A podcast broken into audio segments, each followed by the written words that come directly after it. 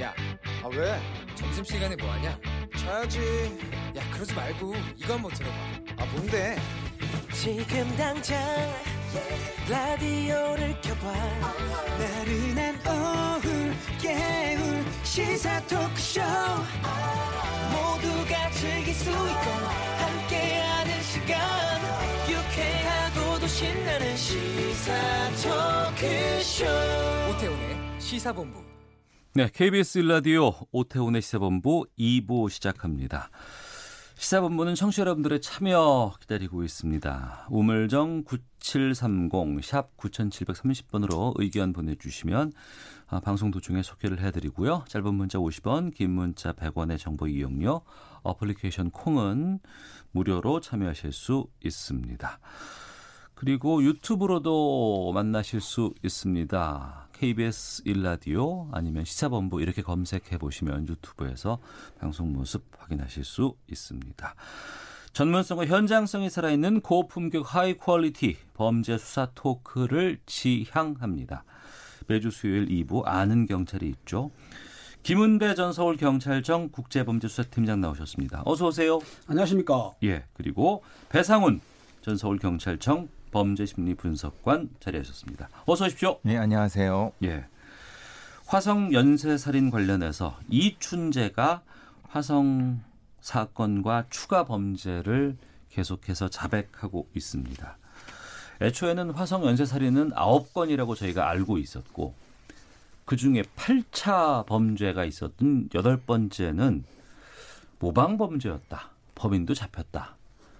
저도 이 시사본부 시간에 그 얘기를 한 적이 있습니다. 그렇게 저도 들었으니까요. 자료에도 그렇게 나왔고. 그런데 이춘재가 지금 특정이 되면서 내가 그 팔 차 사건도 내가 저질렀다 이렇게 밝혔습니다. 그러면 이 팔 차 사건의 범인으로 지목된 윤모 씨는 너무 억울할 것 같고요. 지금 재심 준비 중이라는 보도가 나오고 있습니다. 먼저 배상훈 교수께서 그 팔 차 사건이 어떤 사건이었는지를 좀 알려주세요.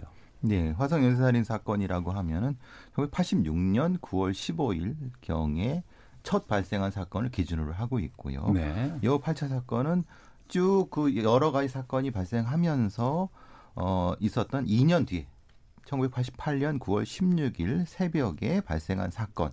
근데 그 사건도 화성군 그 진안에 있는 네. 바로 저 화성 안쪽에 있는 한복판이고요.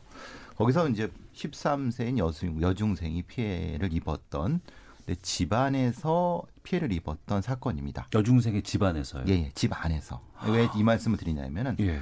화성 사건의 다른 모든 사건은 다 어, 들. 예. 바깥, 집 바깥에라고 노상범죄라고 할 수 있는 거죠. 뭐 논밭이라든가. 그런데 예, 예. 이거는 예. 침입범죄이기 때문에 음. 왜 이제 이 사건을 별도의 사건, 저는 사실은 모범범죄라고 생각하지 않고 독립사건이라고 생각하는데 네.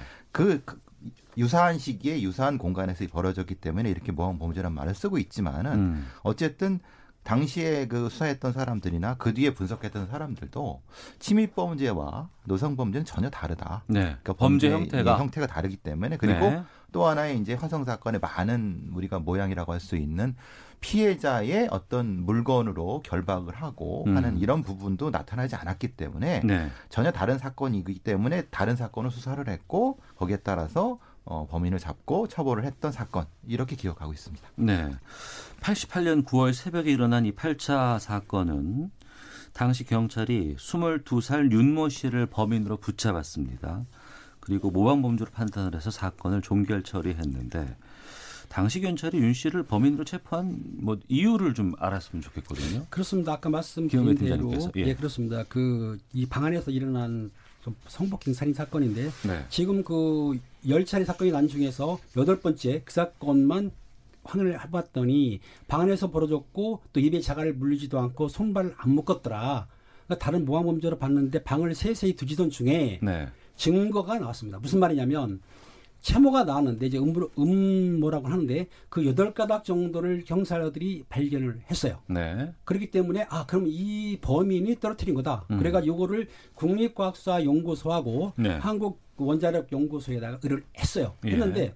아시겠지만 방사능 동위원소 감별법이라는 게 있는데 예. 그 채무를 가지고 확인했더니 음. 그 채무 성분에 중금속이 있더라. 네. 십삼 점 칠 피피엠 정도가 중금속이 나왔다. 네. 아, 요거는 쉽게 얘기해서 일 리터에 쌀 반 토막이 들어있는 정도의 중금속이 있는 거예요. 음. 그렇다고 한다면 중금속이 있다고 한다면은 그 중금속을 만지는 사람 아니면 그 기계를 만지는 사람 아니면 금속을 만지는 사람 중에 범인이지 않겠냐 싶어서 네. 주변인들에 대해서 음모, 채무를 받은 거죠. 어. 그 당시에 이춘재도 제고했다고 해요. 아 그래요? 예. 어. 그런데 했는데 채무를 보니까는 B형으로 나왔다. 아 혈액형이 특정이 네, 되는군요. 특정이 됐고요. B형이 나왔고 중금속 있는 사람들을 확인해봤더니 한 오십일 명 정도가 나온 거예요. 예. 그 중에서 윤씨 거를 윤모 씨 당시 이십 세인데 대조를 해봤더니 똑같더라. 음. 나는 통보를 형사가 받은 거예요. 네. 그러니까 감별은 한 그 국립과학수사연구소에서 정확히 했기 때문에 여러 사람 거리에 그 채무를 받아가지고 대조해보니까는 아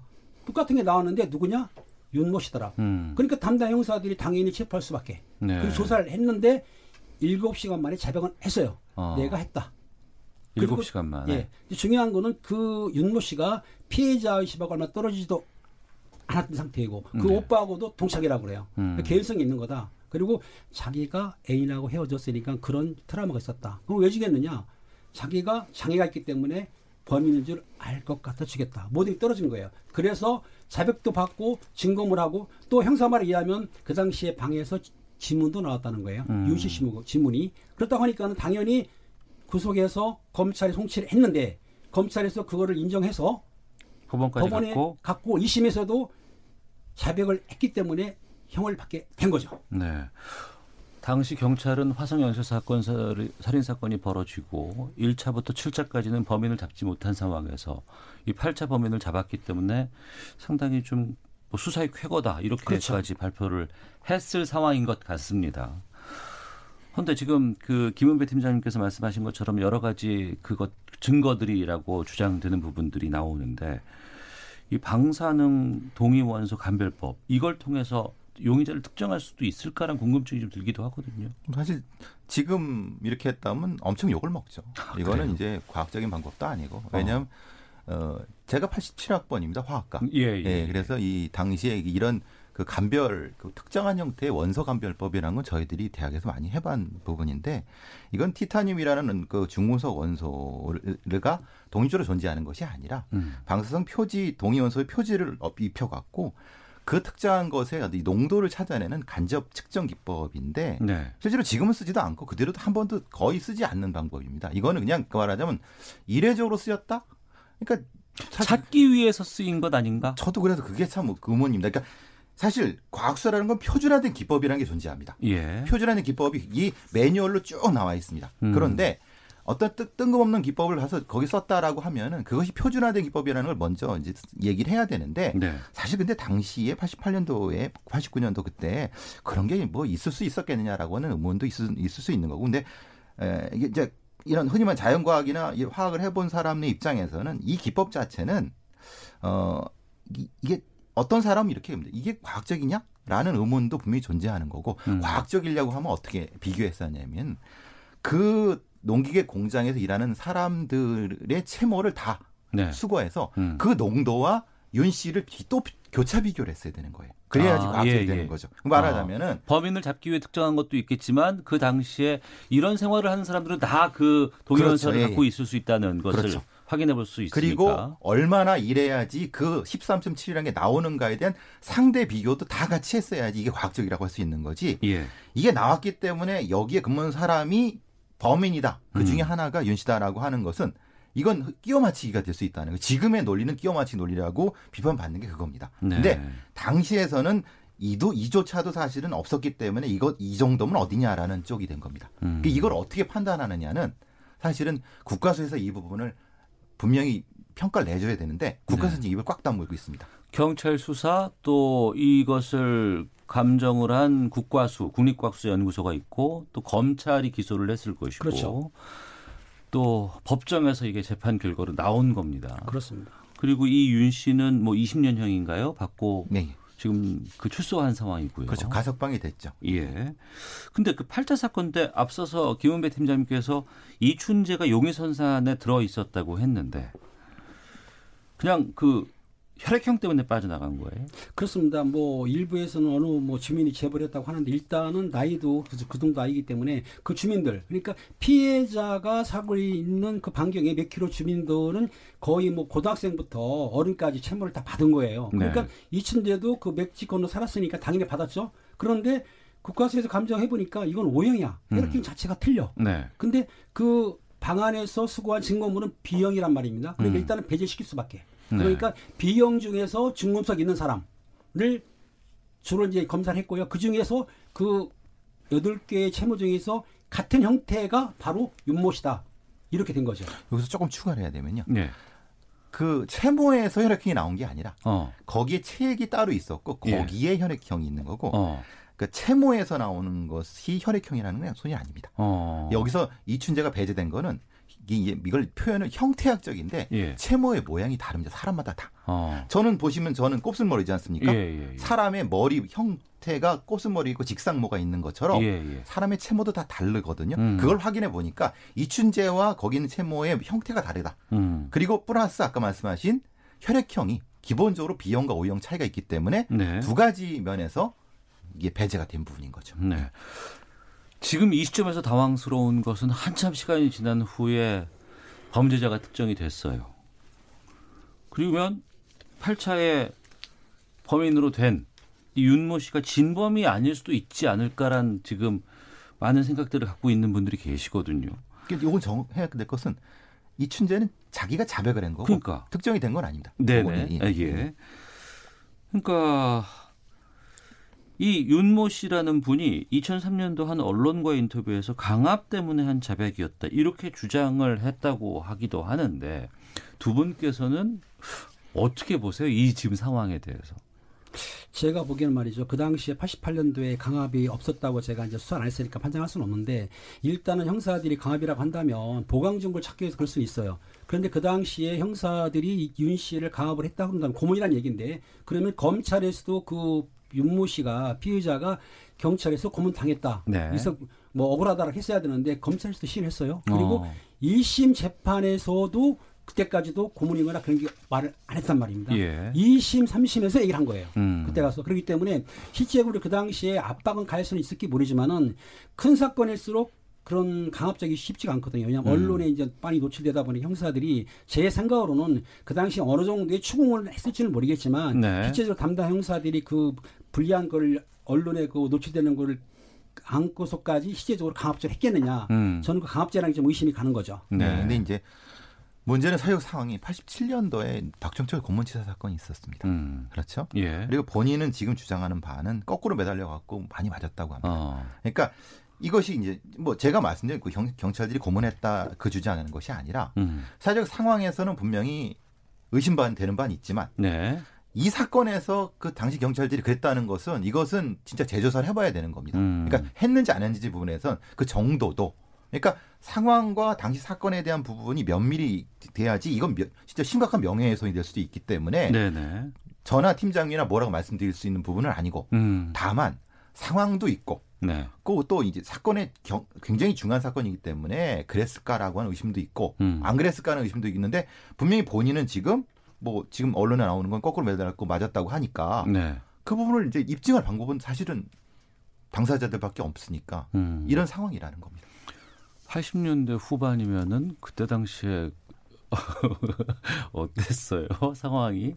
아, 저 같은 경우는 이제 강력반이 근무할 때인데요. 실제적으로 예. 그 당시에 박종철 사건 이후로 굉장히 인권에 있어서 이제 많이 했지 않습니까? 그러니까 지방까지는 모르겠지만 일단 형사들이 자백만 가지고는 안 된다. 보강증거 있어야 된다 싶기 때문에 고문을 하는 사항은 사실은 없었거든요. 네. 그러니까 지방이 알 수는 없지만 제 생각인데 음. 그런 사건을 하면서 과연 형사들이 나중에 그 불리함을 감소까지 고문을 하겠느냐. 그리고 제가 보기엔 이것도 있습니다. 왜냐하면 지금 증거가 나왔지 않습니까? 그 당시에는 네. 확실한 증거예요. 음, 왜냐하면 음. 채모가 윤모 씨 거니까 예, 예. 그 안에 방에 그 방에 간 적도 없다.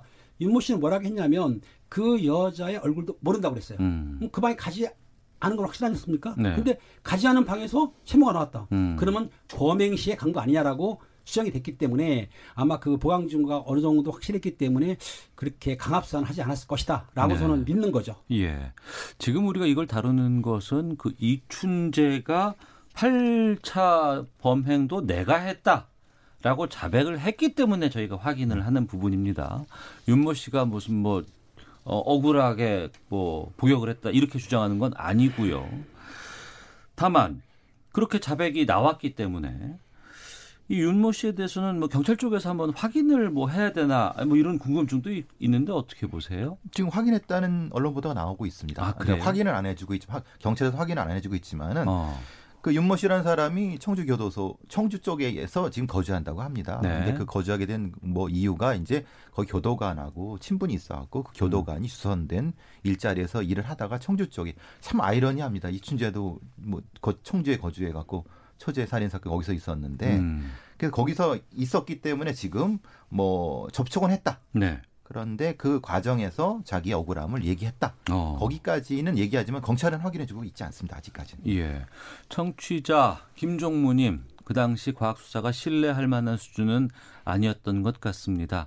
사실 최근 화생, 화성 연쇄살인 사건이 발생을 했다면 디엔에이 대조해서 어떻게든 해결을 했겠죠. 안타깝습니다. 라는 의견도 보내주셨습니다만 당시와 지금과는 워낙에 상황이 다른 것이기 때문에 그 수감 중에도 이 윤모 씨라는 분이 재심 청구하기 위해서 여러 가지 알아봤다라는 이런 보도들도 좀 나오고 있거든요.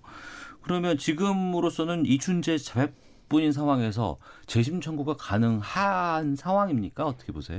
제가 볼 때 말이죠. 이 재심 청구하려고 그러면 다른 특별한 증거라든가 상황이 나와야 되는데 네. 현재 지금 이춘재의 자백이 신빙성이 있고 정확하다고 그러면 가능도 하다고 하더라고요. 음. 하지만 이춘재는 우리가 보기에 거짓말도 하고 좀 사이코패스적인 성향도 있고 소시오패스적인 성향도 있기 때문에 시침 보게 되면 본인이 거짓말도 하면서 죽인 것도 안 죽였다 할 정도니까 네. 그 말을 신뢰할 수 없고 아마 자기 과시도 있고 또 소형심리라는 게 있기 때문에 자기가 안 한 걸 할 수도 있다. 음. 확인을 못 했으니까. 네. 그러니까 단순히 이 진술만 가지고는 힘들고요. 이 진술의 신빙성을 따져서 실제적으로 이춘재가 범인이라고 한다면 재심 청구가 충분히 가능하겠죠. 음. 그러니까 이제 재심은 두 가지가 가능하죠. 네.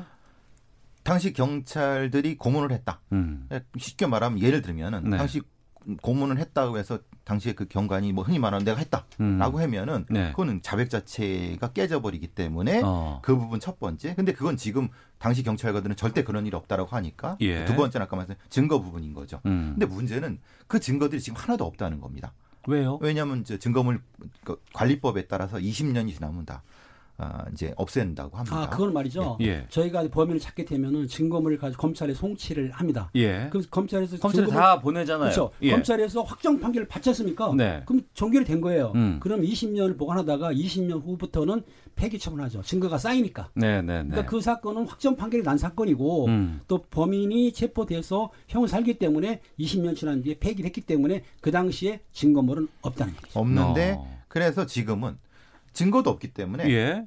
이춘재의 기억, 어. 당시 형사들의 기억, 예. 그러니까 기억만 가지고 지금 그리고 물론 당시 형사들이 저기 사건 수첩 같은 것도 있겠죠. 음. 사진도 있을 수 개인적으로 보관하는 거. 네네. 그러니까 이것 가지고 신뢰성이 있느냐 어. 이런 문제가 되기 때문에 예. 그리고 또 하나는 이춘재가 지금은 자백했다고 하지만 어. 정작 나중에. 판사 앞에 가서 아니다라고 해버리면은 음. 이건 또 그때 뭐 지금은 흔히 말하는 임의성을 어떻게 확인하지 못하는 프로파일러나 형사들 앞에서의 자, 자백입니다. 그러니까 이게 수사 과정이 아닌 것이고 그냥 예, 예. 복역 중인 이춘재에게 그냥 조사만 한 거죠. 프로파일러라든가 이런 분들께 전문가들이 조사관들, 가서 예. 조사관들이 가서 이런 건 어떻게 된 거야라고 물어보는 상황이기 때문에 예, 예.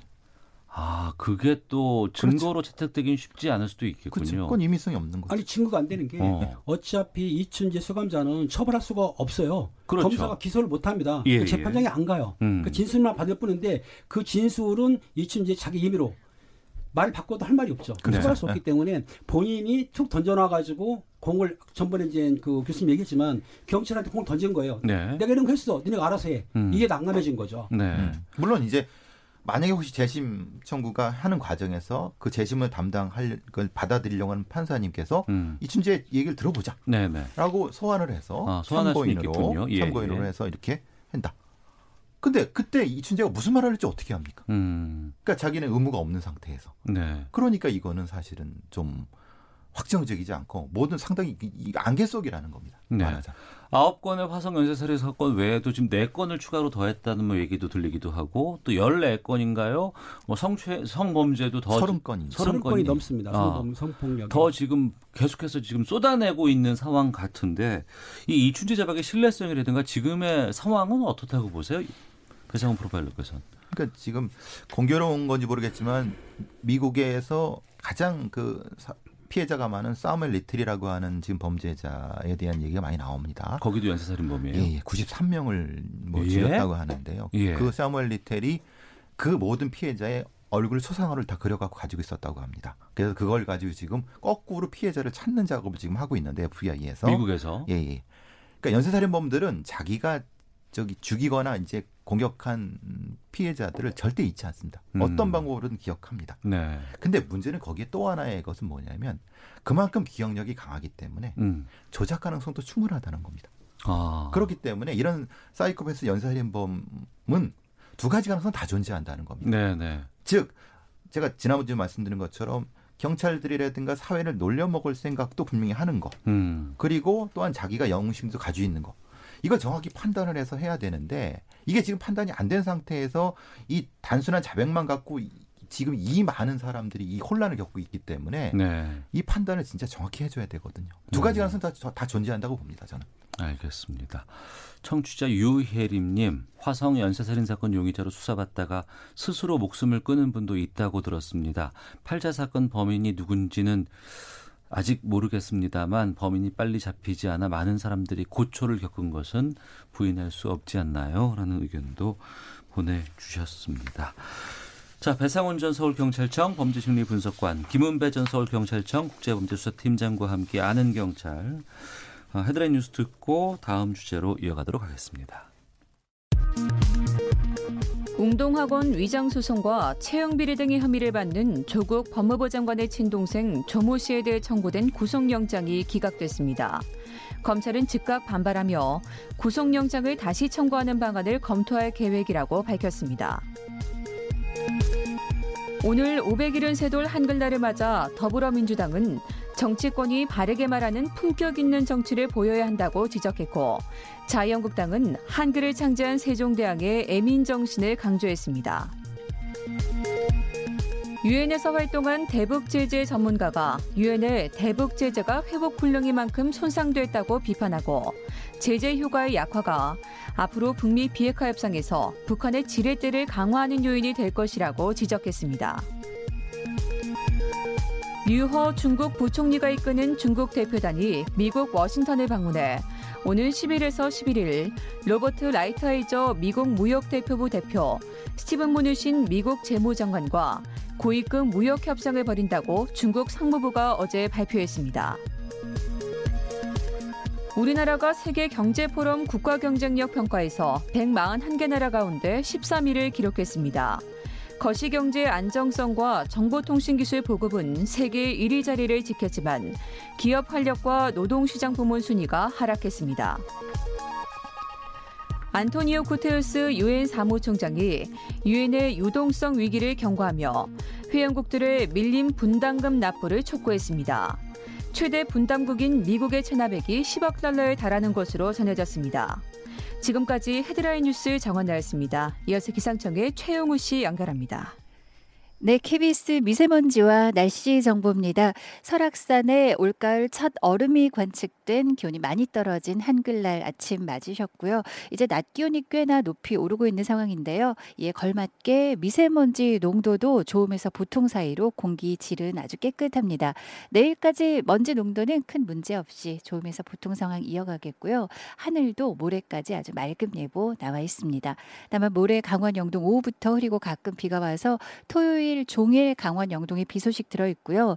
금요일부터 다음 주 월요일 사이에 대부분 해상에서 매우 강한 바람과 높은 물결이 예상되는데 특히 강원 영동과 경상도 해안 제주 쪽 바람이 꽤 강하게 금요일부터 불겠습니다. 안전사고 주의를 하셔야 되겠습니다. 아침에 서울은 칠 점 칠 도로 출발해서 올가을 최저기온 보였고 대관령은 영 점 삼 도로 전국에서 가장 기온이 낮았습니다. 일부 내륙에 한파특보도 어젯밤 열한 시를 기해서 내려졌는데요. 오늘 새벽에 새벽에 꽤나 추웠다가 오전 중에 이 한파특보는 해제가 된 상태로 현재 남아있는 특보는 없습니다. 낮 기온도 부쩍 오르고 있어서 일교차 십 도 이상 벌어지는 곳이 많겠고요. 오늘 서울, 대전 이십 도, 세종 이십일, 강릉, 부산 이십삼 도 등 전국이 십구 도에서 이십사 도까지 기온이 오르겠습니다. 내일 아침 기온도 오늘보다 삼 도에서 오 도가량 다시 오르겠고요. 낮 기온 오늘과 비슷하겠습니다. 금요일까지도 기온은 약간씩 상승세를 띨 것으로 보입니다. 현재 서울 기온은 십구 점 사 도까지 올랐습니다. 케이비에스 날씨 정보였습니다. 계속해서 이 시각 교통 상황 정리해드립니다. 케이비에스 교통정보센터 김은아 씨가 정리해드립니다. 네, 이 시각 교통정보입니다. 전 시간대 고속도로 일부 구간에서 보이던 나들이 정체는 거의 해소가 됐는데요.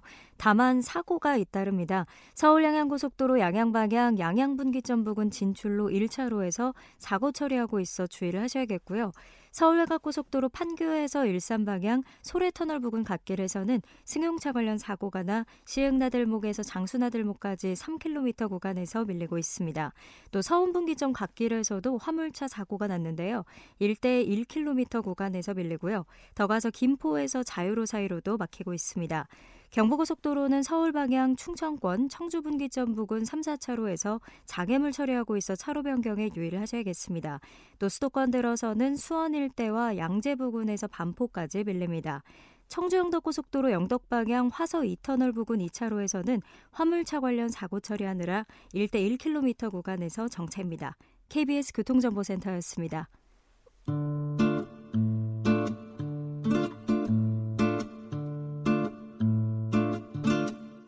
오태훈의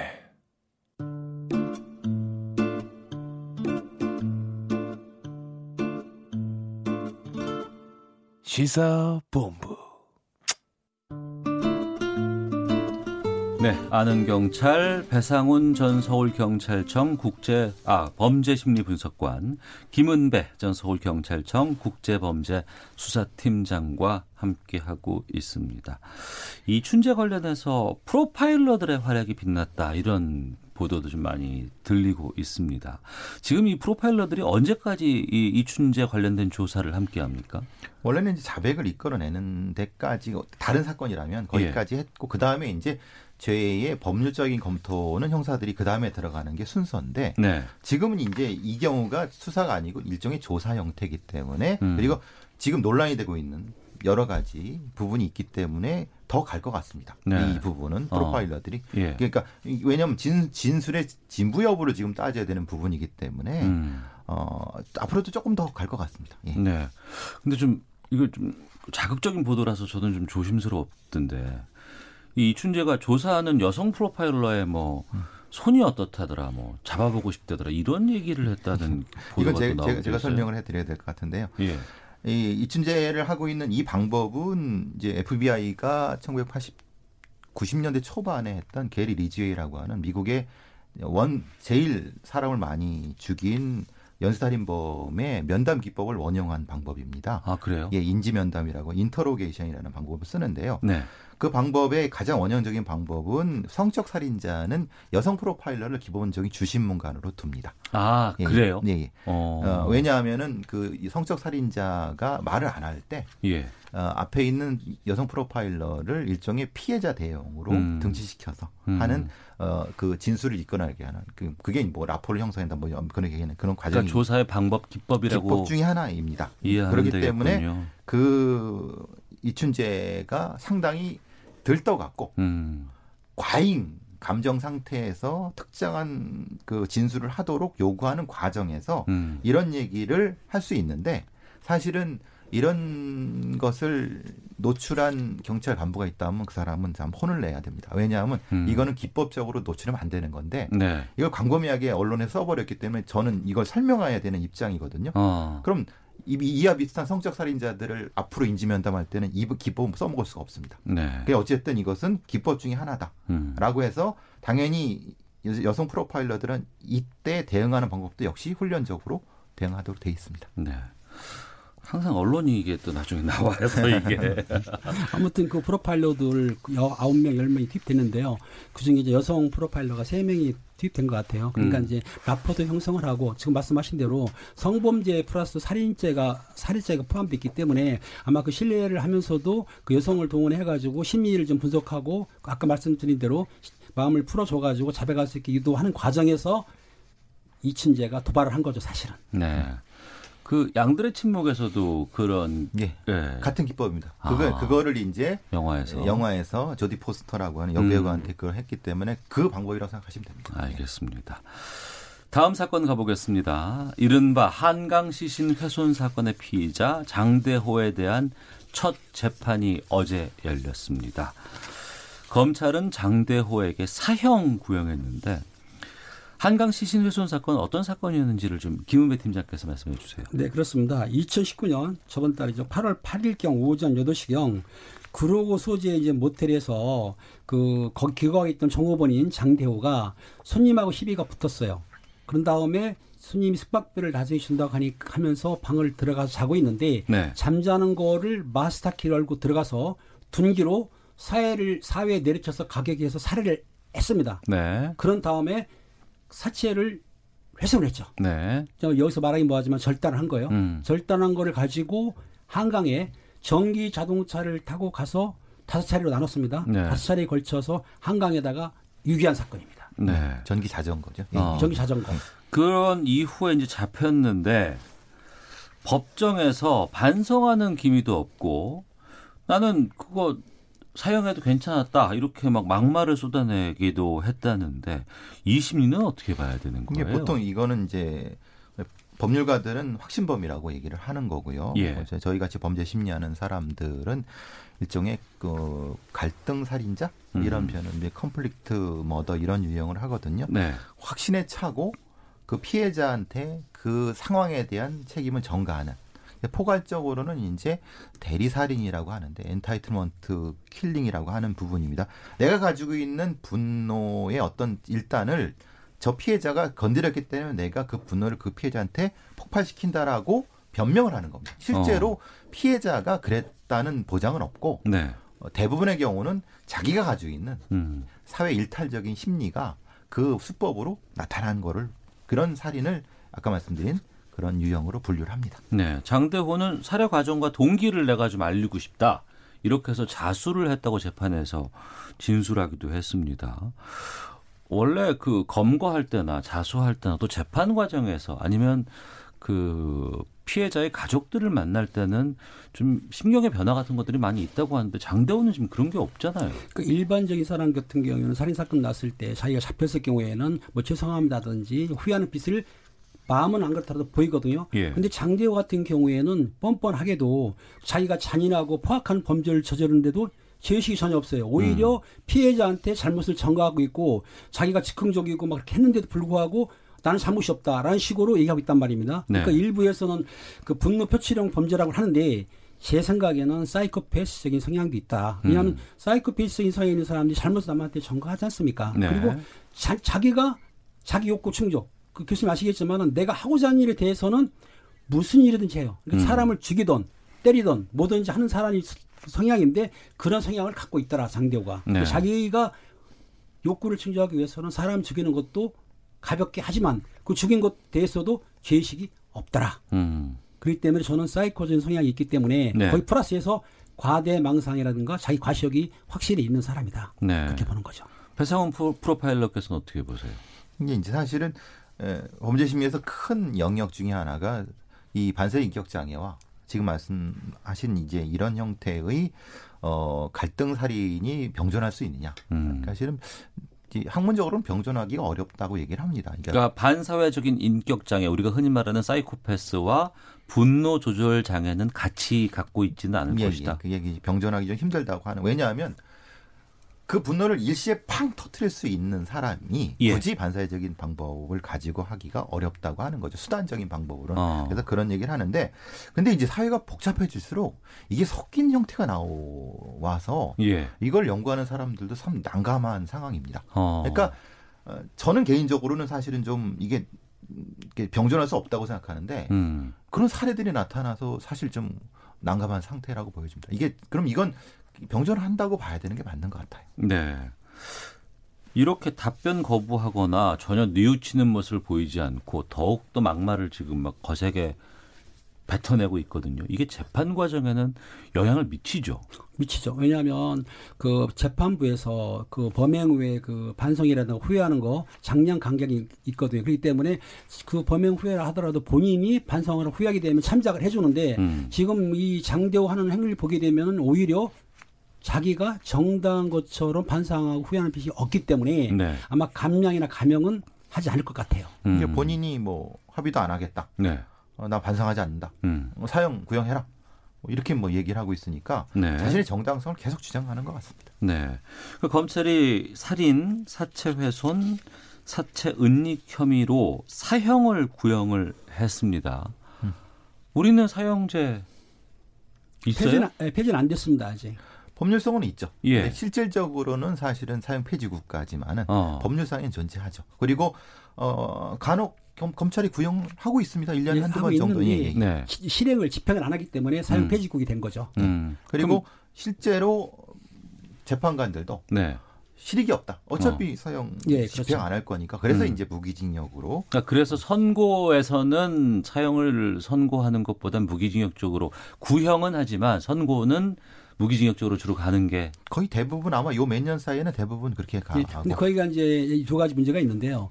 사형을 선고를 해버리면 예. 가석방은 안 됩니다. 어. 근데 무기징역을 선고하게 되면 아시다시피 이십 년 이상 복역하게 되면은 가석방을 할 수가 있다. 예. 그러니까 그 수감 아, 피고인 입장에서는 사형을 받게 되면은 선고를 받았다 하더라도 집행은 안 되더라도 음. 가석방은 받을 수가 없지만 네. 무기징역을 선고했을 경우에는 이십 년 이후에는 가석방이 가능하니까 음. 무기징역을 받게 되면은 나올 가능성은 있는 거죠. 네. 판사들이 그 하는 얘기가 그런 판사 출신 변호사들이 그런 얘기를 하더라고요. 굉장히 사형 선고에 부담감을 많이 갖는다고 합니다. 아, 네. 아 판사 스스로가 스스로도 왜냐하면 예. 이것은 사실 이제 회복할 수 없는 부분이기 음. 때문에 그래서 이제 무기징역이 많이 나오는 것도 그런 이유 때문에 그런데 국민의 법관정하고는 사실은 많이 동떨어져 있기 때문에 그리고 음. 아까 말씀드린 가석방도 가능한 부분이 무기징역 같은 경우 그런 부분 때문에 사실은 조금 조금 촘촘한 형태의 양형이 기준이 마련돼야 될 거라고 생각합니다. 알겠습니다. 자, 아는 경찰 배상훈 전 서울경찰청 범죄심리분석관, 김은배 전 서울경찰청 국제범죄수사팀장 두 분과 함께 말씀 나눴습니다. 두 분 오늘 말씀 고맙습니다. 감사합니다. 감사합니다.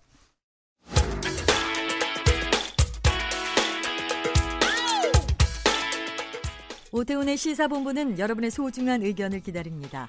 짧은 문자 오십 원, 긴 문자 백 원의 정보 이용료가 되는 샵 구칠삼공 우물정 구칠삼공 번으로 문자 보내주십시오. 케이비에스 라디오 앱 콩은 무료입니다. 케이비에스 라디오 오태훈의 시사본부. 지금 여러분은 대한민국 라디오 유일의 점심 시사 프로그램을 듣고 계십니다. 서울시 교육청이 학원 일요일 휴무제를 추진하고 있습니다. 학업 스트레스에 시달리는 학생들 일요일만이라도 한 주에 단 하루만이라도 좀 쉴 수 있게 해주자 이런 취지인데 학원의 영업권을 왜 교육청에서 침해하는 거냐. 일요일 학원에 가지 못하도록 하면 입시 경쟁 완화되는 것 이거 장담할 수 있냐. 여러 가지 논란들 뭐 풍선 효과도 있을 것이다. 이런 반대 의견도 적지 않습니다. 학원 일요 휴무제를 둘러싼 논란 짚어보겠습니다. 김성환의 뉴스 소다 시사야 진행자 시사평론가 김성환 씨와 함께합니다. 어서 오세요. 네, 안녕하세요. 예, 학원 휴무제 나온 지가 좀 있었죠, 됐죠? 예, 좀 시간은 좀 됐어요. 한 예. 오 년 정도 됐거든요. 음. 그러니까 조희연 서울시 교육감이 이천십사 년 선거에 나왔을 때 그때 네. 공약으로 내걸었어요. 어. 그때는 어, 매주 일요일마다 휴무를 하자 이런 게 아니라 격주 네. 휴무제였습니다. 격주 휴무제면 요즘 그 마트 휴라고 하는 어, 거네. 비슷한 거예요. 예, 예, 예. 그러니까 그런 식으로 격주로 어. 학원에서 최소한 그 격주 일요일만이라도 네. 어, 수업을 하지 말자 음. 뭐 이렇게 내세웠었는데 네. 당시에도 반발 여론하고 제도적인 한계에 부딪혀서 시행하지 못했고요. 네. 그러니까 지난해 재선에 이제 성공하지 않았습니까? 조희연 교육감이. 음. 그래서 최근에 다시 일요 휴무제. 이번에는 격주가 아니라 매주 그냥 아예 쉬도록 하자. 일요일에는 학원 가지 말자. 네, 예, 맞습니다. 예. 그렇게 제안을 하면서 다시 찬반 논란이 일기 시작했는데요. 음. 뭐 일요 휴무제는 제가 굳이 취지를 설명드리지 않아도 잘 아실 겁니다. 요즘 그 워라밸이라는 말이 많이 유행하고 있잖아요. 예. 일과 삶의 균형. 음. 근데 아빠 엄마는 일과 삶의 균형을 얘기하면서 네. 왜 우리는 학업과 어. 어, 우리 삶의 균형을 얘기해 주지 않느냐. 예. 그걸 이제 스라벨이라고 보통 표현하거든요. 스라벨? 네. 이것도 이제 일종의 신조어라고 할 수 있어요. 예. 그러니까 학원, 하, 그 학업과 휴식의 균형을 유지하게 해주, 해주면 좋겠다. 어. 이제 이런 이제 얘기들이 아, 같이 스터디가 들어가는 거구나. 네. 예, 예. 그렇게 해서 어, 공부하는 삶에서 일요일 하루만이라도 우리도 해방될 수 있도록 해달라. 뭐 음. 이런 이제 요지입니다. 네. 이거는 그럼 학생들이 주장해야 되는 거 아닌가요? 사실은 원래 그래요. 그렇죠. 예. 외국 같은 경우에는 학생들이 이거 못하겠다 진짜 공부 너무 어. 많이 시켜서 우리 우리에게도 일요일만이라도 휴일을 달라라고 학생들이 나와야 이게 되는 건데 이거보다는 우리나라는 지금... 너무 십 대들의 목소리, 젊은이들의 음. 목소리를 좀 사회적으로 억누르는 경향이 있어요. 네네. 그러니까 십 대들의 목소리, 십 대들 뭐 반항하고 있다고 생각하지 십 대들의 자기 목소리를 정당하게 내고 있다고 하는 사회적 인식이 진짜 부족한 나라가 아닌가 싶거든요. 음. 그러니까 외국 같으면 아마 지금 말씀하신 것처럼 십 대들이 막 시위하고 이런 일들이 있었을 수도 있습니다. 제가 부추겼다고 또 이게 뭐 안 될 것 같은데. 근데 이게 제도적인 한계에 좀 봉착했다 이런 얘기가 나오는데 이게 무슨 말입니까? 그러니까 이천십사 년 공약을 제대로 추진하지 못했던 결정적인 이유인데요. 예. 지금도 밤 열 시 이후에 심야 영업을 금지하잖아요. 심야학습. 지금 학원 열 시까지밖에 못합니다. 네. 예, 예. 근데 그게 이게 또 지역마다 또 다르거든요. 음. 서울은 열 시까지고 뭐 어떤 지역은 열두 시까지고 이렇게 아, 다른 이유가 예. 조례로 만들었기 때문이에요. 지자체별로? 예, 지자체별로. 예. 그런데 학원 일호 휴무제 같은 경우에는 학원이 아예 하루 동안 영업을 못하도록 하는 거 아닙니까? 네. 학원 입장에서는 영업권을 침해당할 수 있는 거죠. 음. 그래서 서울시 교육청이 이런 규제를 조례로 근거 조항을 만들 수 있는지 네. 교육부를 통해서 법제처에 유권 해석을 의뢰했어요. 이미 예전에. 어. 근데 법제처가 이건 조례로는 안 된다. 아. 이 정도 사안은 조례로 할 문제가 아니라 그러니까 교육청의 권한으로 이것을 규제할 수는 없다. 네, 국회에서 법으로 제정해야 된다. 예. 아예 금지하도록. 예, 예. 그렇게 얘기하고 나니까 한국학원총연합회라는 곳이 있잖아요. 음. 만약 조례로 만들어서 이걸 시행하게 되면 우리가 가처분 신청을 내버리겠다. 네. 효력정지. 음. 이럴 경우에 법원이 받아들일 가능성이 높거든요. 네. 그러면 시행에 못 들어가게 되는 거죠. 그러니까 이걸 우려해서 결국은 당시의 반발 여론에 부닥쳐서 시행에 못 들어가게 된 거죠. 음. 그럼 그때나 지금이나 상황이 달라진 게 없는데. 그렇죠. 상황은 달라진 게 없죠. 예, 사회적 인식만 달라졌다고. 추진하려는 의지를 보이는 거는 뭐가 있다는 뜻 아닐까요? 그러니까 서울시교육청은 그때는 우리가 미리 싸워보지도 못하고 그냥 지레 포기했지만 음. 이번에는 한번 다퉈보겠다. 아. 이렇게 얘기를 하고 있는 거예요. 예, 예. 그러니까 학원, 학원 영업을 규제할 때마다 큰 사회적인 논란이 있었다고 하는 걸 전제로 하는 건데요. 음. 심야 영업 규제 때도 똑같은 논란이 있었습니다. 네. 그러니까 서울시하고 부산시가 지자체 조례로 이걸 만들었거든요. 네, 네. 그럴 때 학원연합회에서 위원 심판 소송을 냈어요. 음. 근데 이천구 년도에 헌법재판소가 합헌 결정을 내렸거든요. 네네. 근데 그때는 이제 심야 영업이니까 이 학원에서 심야에 한 열 시 이후에 학습을 못하도록 하는 거잖아요. 음. 시간을 제한하는 거잖아요. 네네. 근데 앞서 제가 말씀드렸던 것처럼 하루를 통으로 아예 영업을 못하게 하는 것은 훨씬 더 강한 규제가 필요한 것인데 음. 서울시 교육청이 바라보는 관점은 뭐냐면은 네. 이런 거예요. 우리 주 오십이 시간 제도랑 비슷한 거예요. 아, 그렇죠. 예, 예. 그러니까 주 육십 시간, 예, 예. 뭐 주 팔십 시간 어. 이런 식으로 따지지 일요일 하루를 못한다, 토요일 못한다 이런 식으로 돼 있지 않잖아요. 그렇죠. 시간으로 계산을 하게 되죠. 예. 예. 그래서 지금도 공식적으로 따지면은 토요일 휴무는 공식적인 게 아닙니다. 음. 그러니까 주 몇 시간제로 하는 것이지. 네. 그러니까 이거랑 비슷하다는 거예요. 음. 일요일 날 영업을 못하도록 하는 것은 하루를 못하게 하는 게 아니라 열두 시간을 영업을 못하게 하는 것이랑 비슷하다. 네. 그러니까 심야 학습 규제를 하는 거, 밤 열 시 이후에 규제하는 거랑 음. 시간을 규제하는 행동, 행위는 똑같다. 네. 이런 관점으로 바라보는 거죠. 어. 그래서 조희연 교육감도 기자간담회에서 이게 지난달에 있었는데요.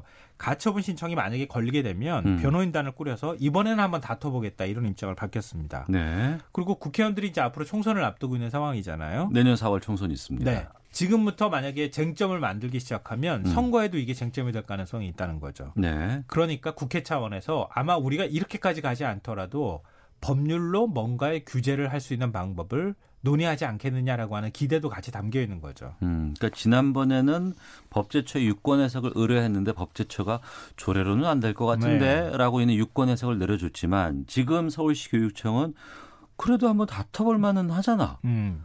또 내가 이거 계속 밀어붙이면 무언가 의미 있는 결과가 나올 수도 있지 않을까라는 좀 기대도 많이 있는 것 같고요. 그렇죠. 사회적 합의가 이루어지게 되면 국회 네. 차원의 논의가 있고 그다음에 음. 법률을 개정할 수 있게 되, 되지 않겠느냐라는 거죠. 그래서 추진을 하는 것이 지금 지난달에 공론화 과정에 붙인다, 뭐 수기민주주의 이런 얘기가 나오는데요. 예, 이미 절차에 들어갔습니다. 아, 그래요? 예. 그러니까 구월 이십일부터 시월 십오일까지 음. 어, 이만 삼천오백 명을 대상으로 온라인과 전화, 사전 여론조사를 실시를 했습니다, 이미. 여기에는 학생, 학부모, 교사, 일반 시민까지 다 포함되어 있습니다. 예. 그러니까 학원 일요 휴무제에 찬성하는지 반대하는지, 음. 또 그 이유는 뭔지, 음, 현행을 유지하자고 한다 그러면, 어, 그냥 유지하는 것에 대한 의견, 유지한다고 하, 하더라도 또 대안은 뭔가 있을 수 있는지 이런 네. 것들에 대해서 광범위한 조사를 했고요. 네. 이미 구월 이십칠일 토론이 한 번 있었고 음. 시월 이십이일 날 또 한 번 이제 토론회를 열 계획입니다. 네. 일 차 토론회는 이해관계자나 전문가 등이 참여해서 토론을 하고요. 이 차 토론회는 학생, 학부모, 시민이 모두 참여하는 토론회가 됩니다. 음. 어, 그리고 사전 여론조사하고 토론회 결과물은 시민 참여단에게 전달이 되게 되는데요. 네. 그러니까 일 차로는 여론조사를 했잖아요. 음. 이만 삼천 명가량을 대상으로. 네. 그중에 학생 팔십 명, 음. 학부모 육십 명, 교사 삼십 명, 일반 시민 삼십 명을 선정합니다. 네. 그러니까 이렇게 하게 되면은 이 선정된 사람들이 두 차례 집중 토론을 하고 십일월 말에 최종적인 권고안을 내놓게 되는 거죠. 음. 일 차 토론은 마쳤네요. 구월 이십칠일 날. 예, 마쳤습니다. 이때는 어떤 의견들 나왔다고 합니까? 그러니까 한마디로 요약해서 말씀드리면 예. 풍선 효과론 대 냉장고 효과론이 맞붙었다. 풍선 효과론 대 냉장고 효과론. 풍선 효과는 밖으로 터진다는 거 아니에요? 네, 그렇죠. 부작용을 보통 얘기할 때 풍선 효과론 얘기하잖아요. 네. 그러니까 학원연합회 쪽에서 주로 주장하는 거거든요. 음. 그러니까 일요일 못하게 하면 그러면 다른 요일을 하거나 네. 학원이 영업을 못하게 하면 과외로 가거나 뭐 이런 현상들이 나타날 수 있다는 거죠. 네. 근데 냉장고 효과로는 작은 냉장고를 쓰게 되면 지금 음. 큰 냉장고 쓰는데 네. 그 작은 냉장고 쓰게 되면 거기에 맞춰서 우리가 바뀔 것이다. 물건도 많이 안 사게 되고. 그렇죠. 예. 음식도 줄이게 되고. 예, 예. 그러니까 그런 거예요. 음. 그러니까 일요일에 학원 영업을 하지 못하도록 하면 네. 자연스럽게 아이들의 학습 부담은 줄어들 수밖에 없다. 음. 이제 이렇게 얘기를 하는 건데요. 교원단체나 시민단체, 특히 교원단체에서는 정교조나 시민단체 쪽에서는 뭐 여러 교육단체들이 이런 이제 주장들을 하고 있습니다. 근데 우선 찬석 쪽 의견부터 말씀드리는 게 그게 오히려 지금 상황에서 반대쪽 의견에 해당이 될 수 있는 거니까요. 네. 어, 경제협력개발기구 오이시디 가입국 학생들의 평균 주당 학습 시간이 한 서른세 시간이 조금 넘어요. 음. 서른네 시간이 좀 안 되거든요. 그러니까 오이시디 국가의 평균 일주일의 학습 시간이 삼십삼 점 구 시간? 네, 학생들이요. 그런데 어. 한국 학생들은 일반 고등학교 학생들은 일은 한 일곱 시간 가까이 되고요. 예. 특목고 학생들은 한 구십 시간 정도 돼요. 왜요? 왜 우리 애들만 이렇게 공부를 많이 해요? 한 세 배 정도. 네. 모르셨어요? 다 알고 계시는 줄 알았는데. 어, 그러게.